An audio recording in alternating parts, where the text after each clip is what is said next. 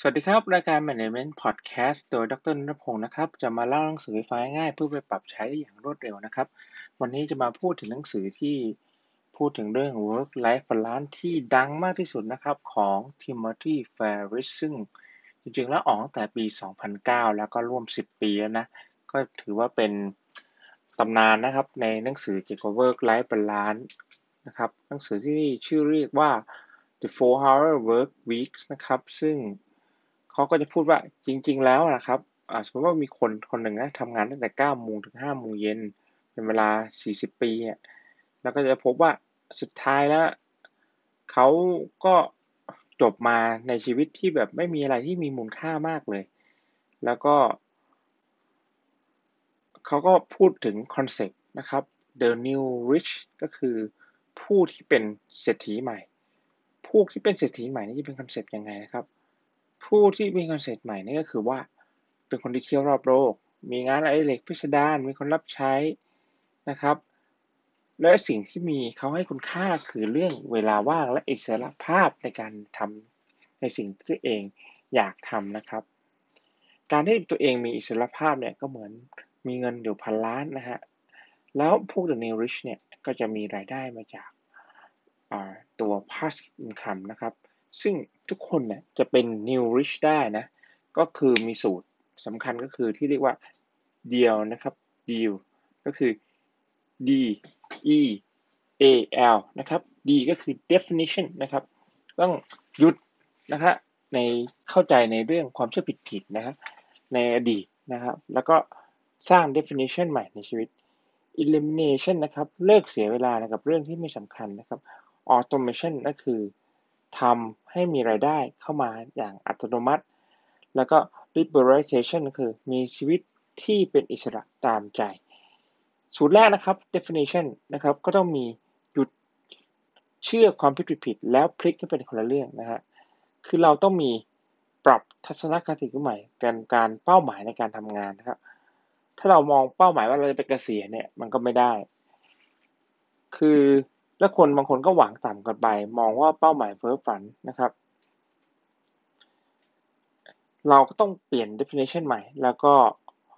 สร้างเป้าหมายที่คุณนะครับมีชีวิตที่เป็น The Real Rich ได้โดยหลักที่นำมาใช้ก็คือกฎ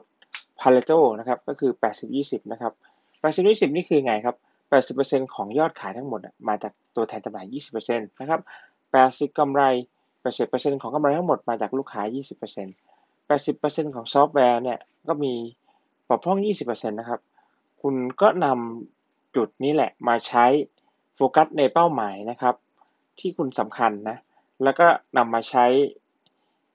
ในการสร้างเป้าหมายที่บอกว่าทำงานแค่ ยี่สิบเปอร์เซ็นต์ ได้ผล แปดสิบเปอร์เซ็นต์ ส่วนที่สองก็คือ elimination นะครับเลิกเสียเวลาไปกับสิ่งที่ไม่สำคัญคือเราต้องดูว่าบางเรื่องเนี่ยเราไม่ควรจะทำไม่ควรจะเสียเวลานะฮะก็ตัดออกไปหรือบางเรื่องที่เราไม่ควรจะต้องไปซื้อเราก็ตัดออกไปก็จะทำให้ชีวิตคุณเนี่ยมีค่าใช้จ่ายน้อยลงนะครับมีเวลามากขึ้นส่วนที่สามก็คือ automation นะครับก็คือสร้างแหล่ง income ให้คุณอย่างออโต้ซึ่งแหล่ง income ที่มีออโต้ก็คือการที่สร้าง innovation สร้างธุรกิจที่ scale ได้หรือ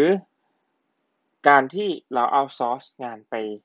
ต่างประเทศเช่นใช้เว็บไซต์ที่ Fiverr อะไรเนี่ยก็คือช่วยดีไซน์ได้นะครับวิธีการปั้นธุรกิจที่เป็น passive income ก็คือว่าเราต้องไปหาตลาดนะฮะตลาดนะฮะเอ่อหาแล้วก็หาตลาดที่คุณถนัดและคิดผลิตภัณฑ์ที่ใช่นะแล้วก็